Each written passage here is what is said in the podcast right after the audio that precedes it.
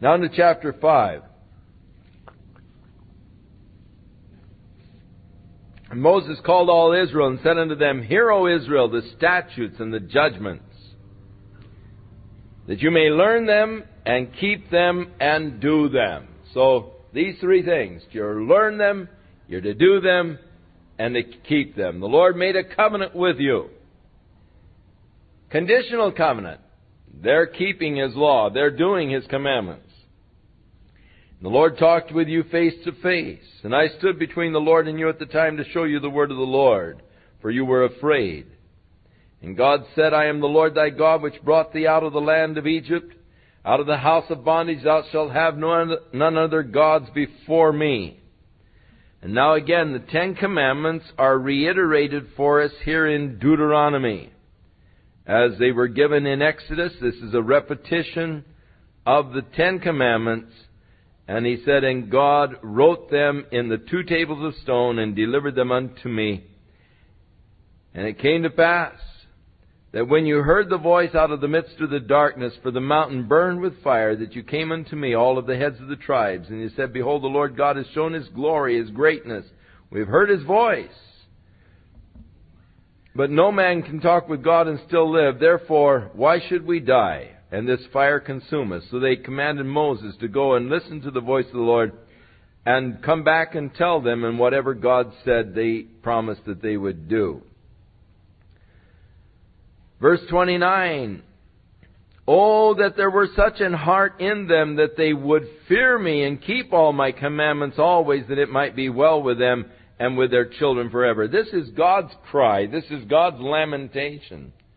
Oh, that the people would hear me and obey me, that they might be able to enjoy my blessings forever. I'm sure that God laments over us. Oh, if you would only follow me completely so that I could do for you all that I'm wanting to do. We so limit that which God wants to do because He loves you so much. He is wanting to do so much for you. Jude says, keep yourself in the love of God. What does he mean? He means keep yourself in that place where God can demonstrate His love for you. God loves you so much. He wants to demonstrate that love, but you've got to be in harmony with Him. Oh, that you would obey His voice. Oh, that you would be in harmony with the plan and purposes of God. For the eyes of the Lord go to and fro throughout the entire earth to show himself strong on behalf of those whose hearts are perfect towards him. If your heart is really completely towards God, oh, what he wants to do in your life. Things that God longs to do for you. And so God cries over the failure of the people and thus his inability to bless them the way he is desiring to bless them. So in chapter 6, now these are the commandments, the statutes, and the judgments which the Lord your God commanded to teach you, that you might do them in the land whether you go to possess it. That you may fear the Lord thy God and to keep all of his statutes and commandments which I command you. Hear therefore, O Israel, and observe to do it that it may be well with thee, and that ye may increase mightily, as the Lord God of your fathers has promised thee, in the land that flows with milk and honey. Hear, O Israel. This is called the Great Shema, the Great Commandment. Hear, O Israel, the Lord our God is one Lord. Or Jehovah our God is one Jehovah. And thou shalt love the Lord thy God with all thine heart, and with all thy soul, and with all thy might. Now, when the lawyer came to Jesus and said, Which is the greatest commandment? Jesus quoted this the Shema. The Lord our God is one Lord. And thou shalt love the Lord thy God with all thy heart, with all thy soul, with all thy might. It is interesting that Jesus quoted from the book of Deuteronomy more than I think any other book in the Old Testament. He was very familiar with this book of Deuteronomy. he used its passages when Satan was tempting him. And he quoted often from the book of Deuteronomy. Now, this Shema is, almost, for the Jew, his, his, his Magna Charta. I mean, it's, it's just, whenever they, they would get together, they would start to chant this. In their worship and feast services, they would chant this. Hear, O Israel, the Lord our God is one Lord. And I mean, they'd really just chant it over and over and over again. But it is interesting. In the Hebrew, there is a word for one which means a compound unity, and another word for one which is an absolute unity. Now, we might say that we are one body gathered together here in Christ.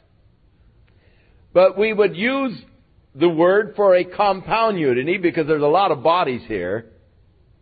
But we comprise a oneness in Jesus, so there is one body in Christ that is made up of many parts.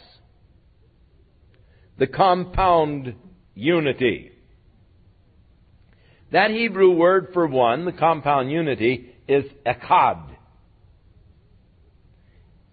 Now, there is another Hebrew word for one which means an absolute one, indivisible one. That word is Yachid. Now, as we look at this Shema, the very heart of the whole Jewish faith and religious system, the Lord our God is one Lord. If the word one Lord, the word one there, is Yachid, you can have absolutely no argument for the Trinity at all. An absolute, indivisible one, and no place for the Trinity. If the word Echad is used for one, you have then a compound unity. Very interesting because you know that the word Echad is used. The Lord our God is one Lord. The compound unity, the Father, Son, Holy Spirit, one Lord, one God.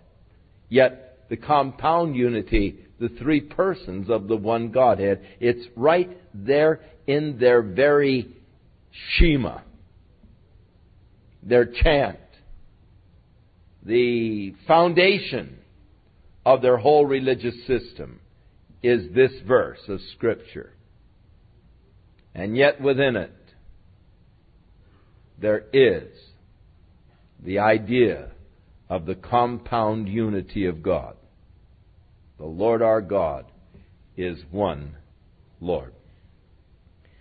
And thou shalt love the Lord thy God with all thine heart, and soul, and might.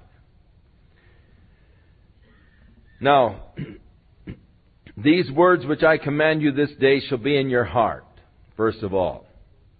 Secondly, you shall teach them diligently to your children. Now you're to talk about them when you're sitting in your houses, and when you're walking along the path, and when you're lying down, and when you rise up and you shall bind them for a sign upon your hand, that they might be as frontlets between your eyes. And you shall write them upon the posts of your house and upon your gates.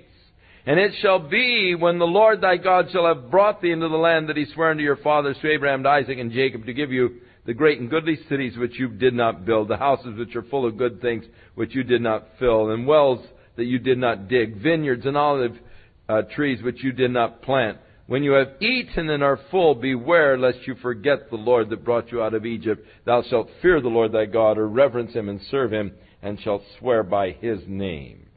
Now, God wanted them to have his word and the thought of God just permeating their very life and their lifestyles.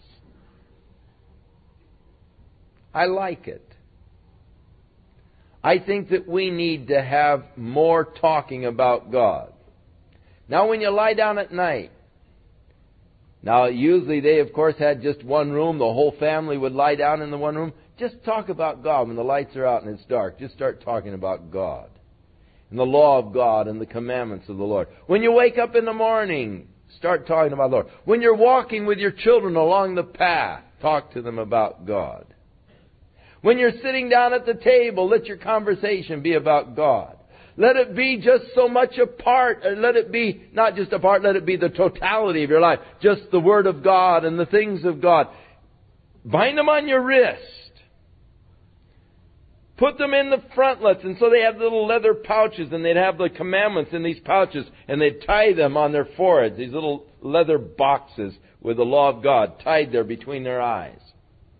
They'd, they'd wrap them on their wrist. They'd have the little mezuzahs on the door, and in the mezuzah, a little copy of the law on the doorpost. They would just tack it up there. And uh, they do today in the Orthodox homes. They go in and out of the house, they kiss their fingers and touch the little mezuzah, the law of God. It's signifying a love for the law of God. I think that's great. I love it. Write them on your dashboards.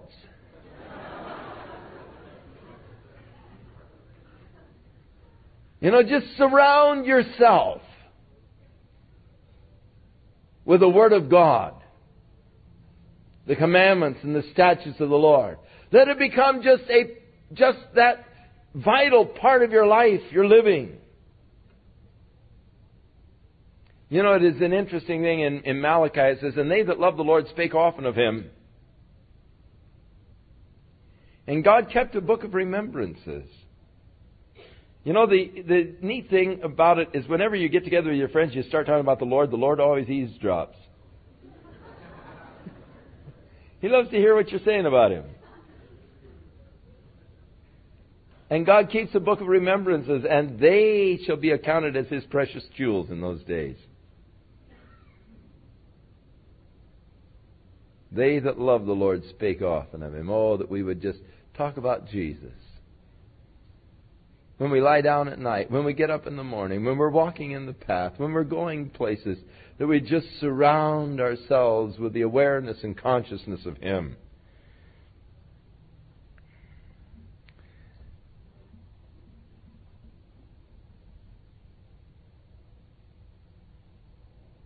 Now he warns them not to forget not to go after the other gods, the gods of the people around about you, for the Lord God again is a warning, is a jealous God among you.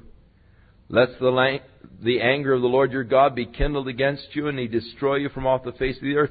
Ye shall not tempt the Lord your God as ye tempted him at Massah, when Satan said, Hey, command this stone to be made bread. Or no, he said, Jump off the temple here. We'll get to the place in a little while. Man shall not live by bread alone. That comes. But when he said, "Jump off the temple," because it's written, He'll give His angels charge over thee, keep thee in all thy ways, to bear thee up, lest at any time you dash your foot against a stone. And Jesus said, "It is written again, Thou shalt not tempt the Lord thy God." Jesus is quoting here Proverbs, the sixth chapter. He knew it. Thou shalt not tempt the Lord thy God. But you shall diligently keep the commandments of the Lord your God, and his testimonies and his statutes which he has commanded you. And you shall do that which is right and good in the sight of the Lord, that it might be well with you, that you may go in and possess the good land which the Lord swore to give your fathers, to cast out the enemies from before you.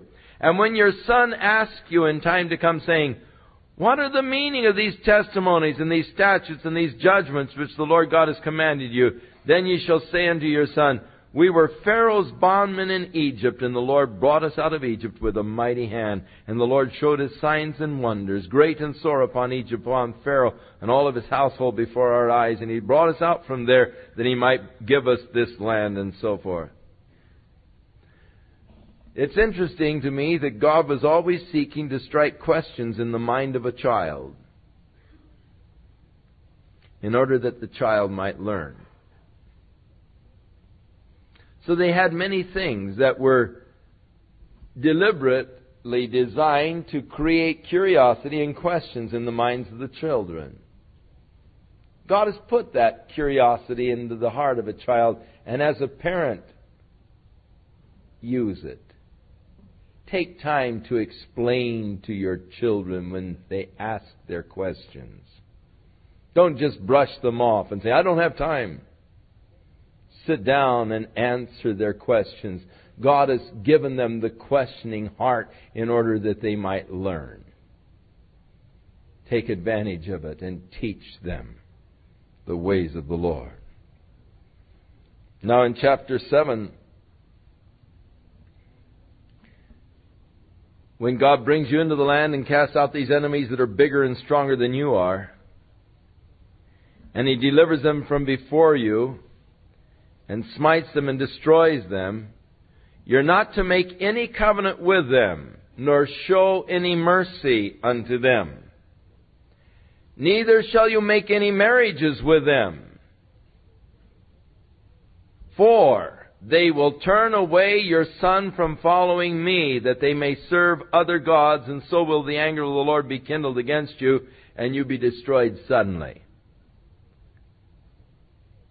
But you shall deal with them, and destroy their altars, break down their images, cut down their groves, burn their graven images in the fire. For thou art a holy or a separated people unto the Lord thy God, and the Lord thy God hath chosen thee to be a special people unto himself above all the people that are upon the face of the earth. And the Lord did set his love upon you. Did not set his love upon you, nor choose you because you were more in number than the people, for you were the fewest of all, but because the Lord loved you, and because he would keep the oath which he had sworn unto your fathers, hath the Lord brought you out with a mighty hand, and redeemed you out of the house when you were bondmen in the hand of the Pharaoh in Egypt Know therefore that the Lord thy God, He is God, the faithful God, which keeps covenants and mercies with those that love Him and keep His commandments to a thousand generations. Now earlier, we'd skipped over the, the law the second time through because we'd gone through it in Exodus. But in the law, he said, for he uh, actually uh, brings judgment upon the third and fourth generations to those that hate him. But now here he declares that he shows mercy to a thousand generations to those that follow him. So, uh, how important that we follow the covenants of the Lord. Now, in verse 12, Wherefore it shall come to pass, if ye will hearken to these judgments, and keep and do them, that the Lord shall keep unto thee the covenant of mercy which he swore to your fathers. And he will love thee and bless thee and multiply thee. So they are a special people. They, are need to, they need to be aware of the special privileges, even as you today are a special people unto God. Separate, holy, chosen. And God didn't choose you because you're so good looking or because you were so lovable. But here is the sovereign grace of God in choosing. He chose you because He chose you, because He wanted to choose you, and He has the right to choose whoever He wants. Oh, how I thank God for choosing me. What a thrill, what a blessing that God has chosen me. Now, some people get upset with the fact that God chooses. But you really shouldn't. God has every right to choose who He wants to associate with, even as you have the right to choose who you want to associate with.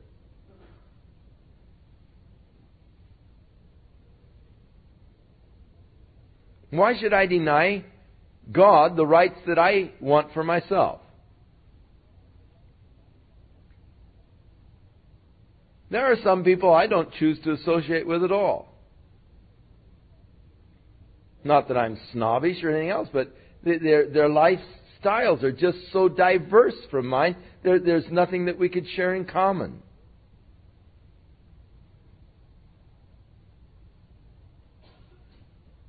I really choose not to have any fellowship, close fellowship, with people who smoke cigars. I can't stand the smell.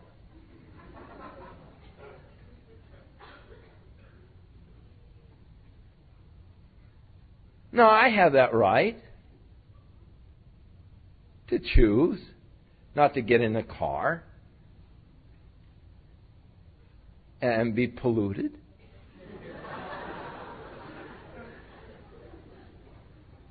and God has the right to choose who He wants to associate with.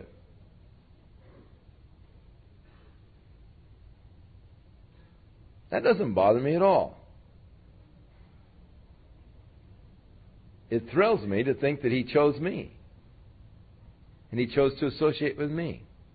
That is what really excites me. You say, but that isn't fair. If God chooses not to associate with some people. I don't know if it's fair or not, but that's the right that God has, and He has exercised that right. And who are you to challenge the fairness of God? You say, but he may not have chosen me. Oh, how do you know? Well, I'm not a Christian. Well, why aren't you a Christian? No, I don't know. I've never seen the need to be one. Well, do you want to be a Christian? No. Then maybe he didn't choose you.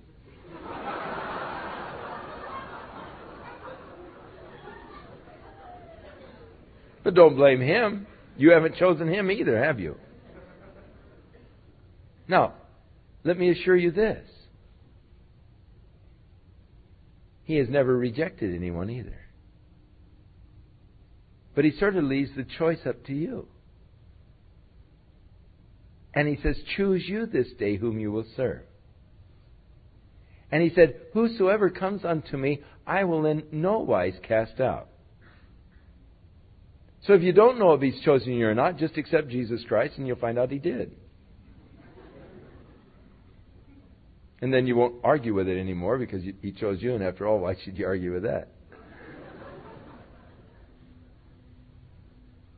You say, but I don't want to accept him. Well, then, that's your problem. He probably didn't choose you, and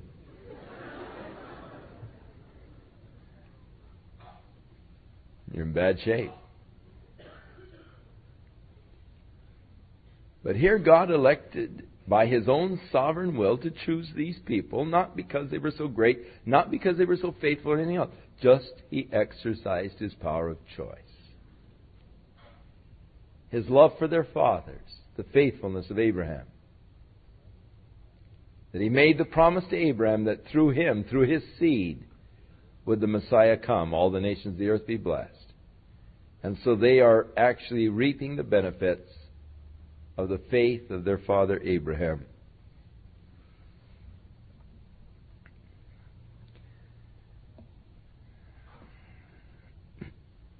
Now, the warning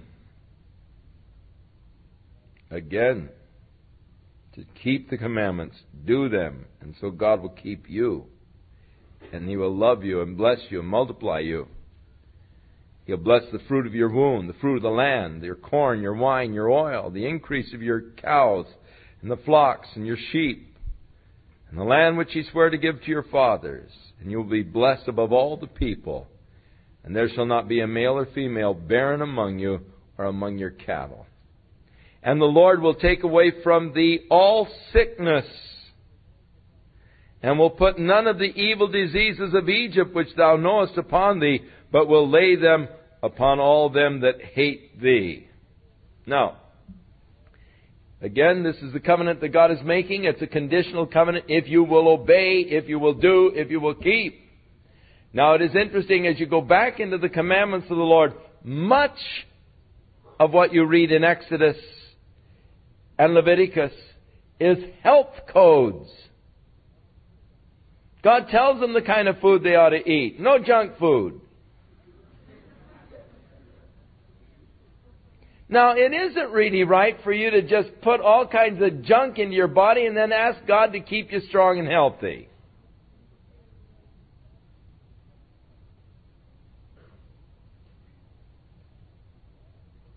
And so God gave to them laws that dealt with their diet, laws that dealt with sanitation. And then he says, now if you will keep these laws, if you'll do them, obey them, then none of the diseases that came upon the Egyptians will come upon you. Why? Because you're following the good health practices that God has laid out. I think that it is wrong to deliberately dissipate our bodies and then ask God to keep us in good health.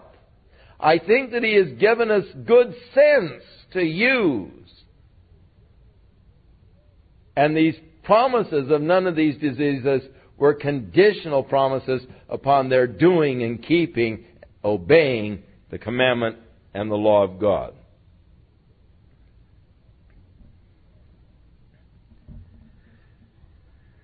Thou shalt consume all the people which the Lord shall deliver to you. You're not to have pity upon them, neither shall you serve their gods, for that will be a snare to you. And if you shall say in your heart, The nations are more than we are, how can we dispossess them? Thou shalt not be afraid of them. But remember the Lord thy God did to Pharaoh and all of Egypt. And moreover, God will send the hornets in front of you to drive out the inhabitants. He'll not destroy them all at once, lest the wild beasts increased upon the field and all, but little by little you'll conquer the land. And the Lord will deliver to you and destroy them with a mighty destruction and so forth. Moses continues with the warnings. Now these are important because if they fail at this point to enter in, then who knows? what would have happened. It's so important that they not become frightened and, and that they not lose faith and hesitate again. It's important that they go in and conquer the land. So Moses is doing all that he can to build them up and bolster their faith and their confidence in God. And all the commandments which I command thee this day you shall observe to do, that ye may live and multiply and go in and possess the land. Thou shalt remember all the way the Lord thy God led thee for these forty years in the wilderness, to humble thee, to prove thee, to know what was in your heart, whether you would keep his commandments or not. Now, who was the proving for? All the way through these 40 years in the wilderness, God led thee to humble thee and to prove thee, to see whether or not you keep the commandments. Not to prove to God, He knew from the beginning, but to prove to themselves. Now, many times God puts us through tests, not to prove to Him anything about us. He already knows about us. But it's to prove to us. Sometimes we think that we are stronger than we really are. God puts us through a test to show us how weak we are and how we've got to depend upon Him. We can't depend or rely upon ourselves. We've got to rely upon the Lord. And God will oftentimes just put us through tests to prove us, to show to us our areas of weakness, that we would not have confidence in our flesh, but that our confidence would be in the living God. And so God's purpose was to humble them and to prove to them whether or not they would keep the commandments through the forty years of wandering in the wilderness. And he humbled thee and allowed thee to hunger, and he fed thee with manna, that he might know, that ye might know, or make you to know, that man does not live by bread alone, but by every word that proceeds. Oh, another one that Jesus quoted to Satan as Satan said, Command this stone that it be made bread. And Jesus quoted this particular verse out of Deuteronomy. It is written, Man does not live by bread alone, but by every word that proceeds out of the mouth of, the, of God. And thy raiment wax not old upon thee. Neither did your feet swell for 40 years. Can you imagine that? Wearing the same clothes for 40 years? And your feet not swelling in all of that walking in the wilderness? Well, that's a miracle. Through the 40 years, your, your clothes didn't get old and your feet didn't swell. Thou shalt also consider in your heart that as a man chastens his son, so the Lord thy God chasteneth thee. Now there are some people today who are despising the chastening of the Lord. They are teaching that you don't need to be chastened of God. That all you have to do is lay claim. Make your positive confessions. That God doesn't chasten. Well, there are certain ones that God doesn't chasten, according to the Scriptures. You read it for yourself. And some of you know. I'm on the radio.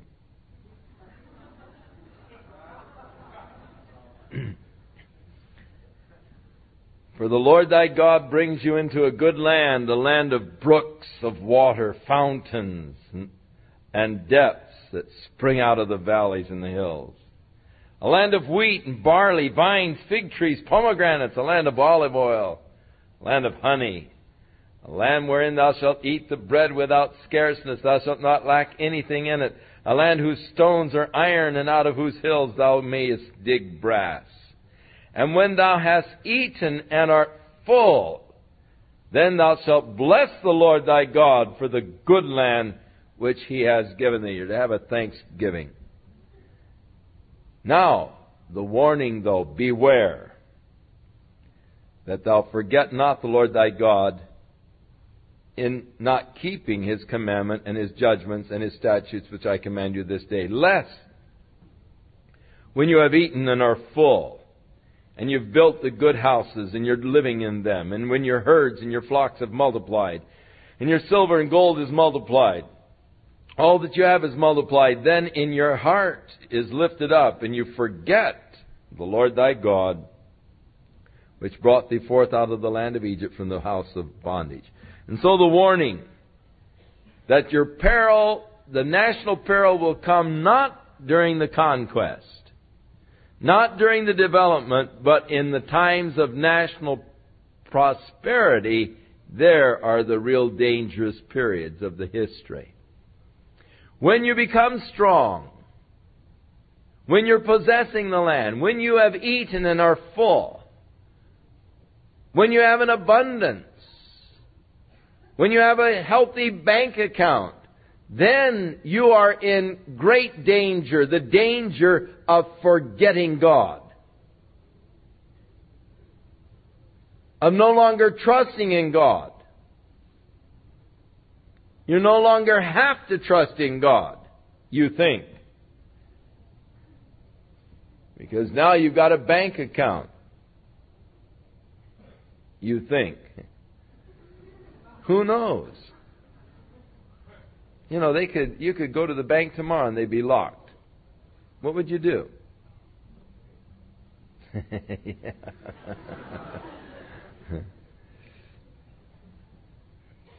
We're not to trust in riches. We're to trust in the Lord.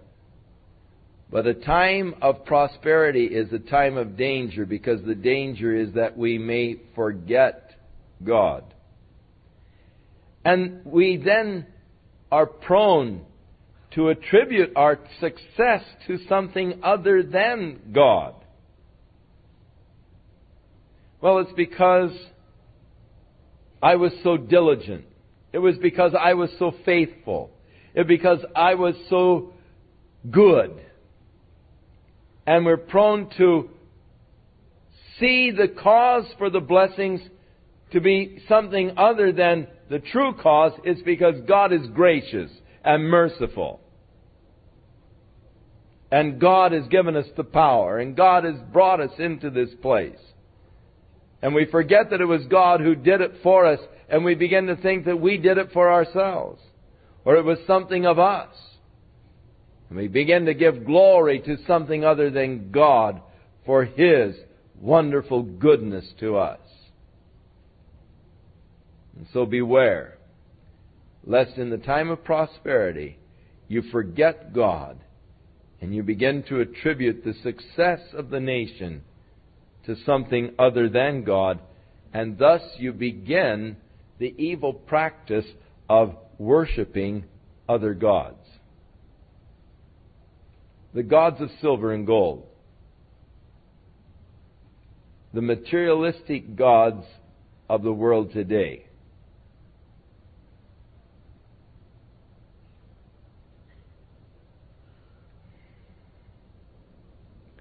For it shall be that if you forget the Lord your God, and you walk after other gods and serve them and worship them, God said, I testify against you this day that you will surely perish.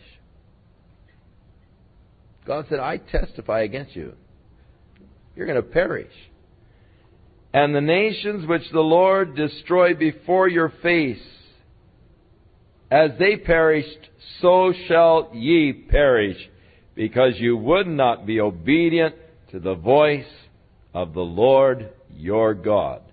So, these solemn warnings, as Moses, this 120 year old man, is talking to the people who are about to go in now and conquer the land. I'm leaving you fellas. My time is limited. He knew that the time had come. and his, his time is up. He can't cross Jordan. God has told him that. And so he's, he's, he's giving them this final charge, final warnings, final instructions before he lays down his mantle and Joshua takes up and leads the people across Jordan into the conquering of the land that God had promised. So Deuteronomy becomes an important book in the history of the people all of the warnings are here. As I said, you can never say that God didn't warn you. God is faithful. We a lot of times ignore the warnings. But God is faithful to warn us. And you have never fallen into any trap but what God warned you, the trap was there.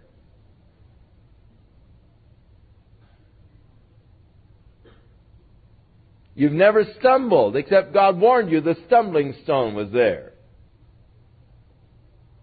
God is faithful to warn us. He warned them. He laid it out. Even as He warns us. So, next week we'll continue chapter 9 through 16 of the book of Deuteronomy. Shall we stand?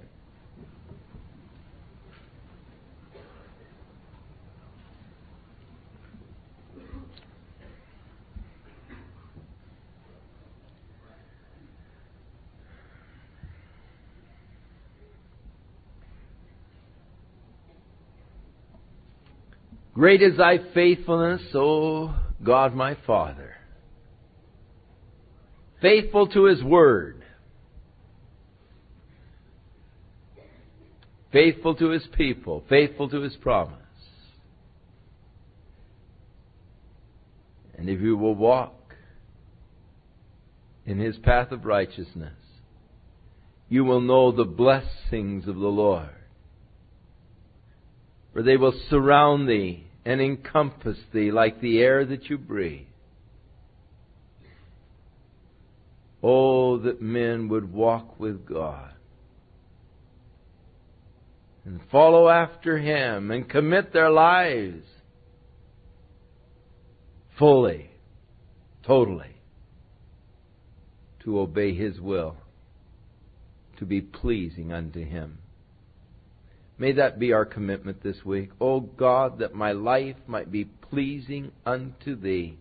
In all that I do, in all that I say, let the words of my mouth, the meditations of my heart be acceptable in Thy sight, O Lord, my strength and my Redeemer.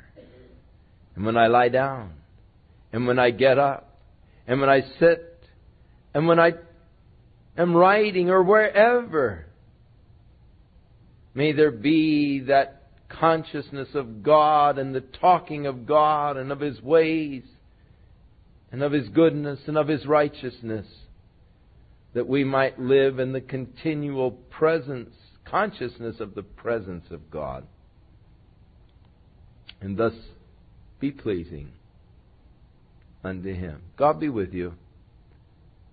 Bless and keep you in His love and grace through Jesus Christ.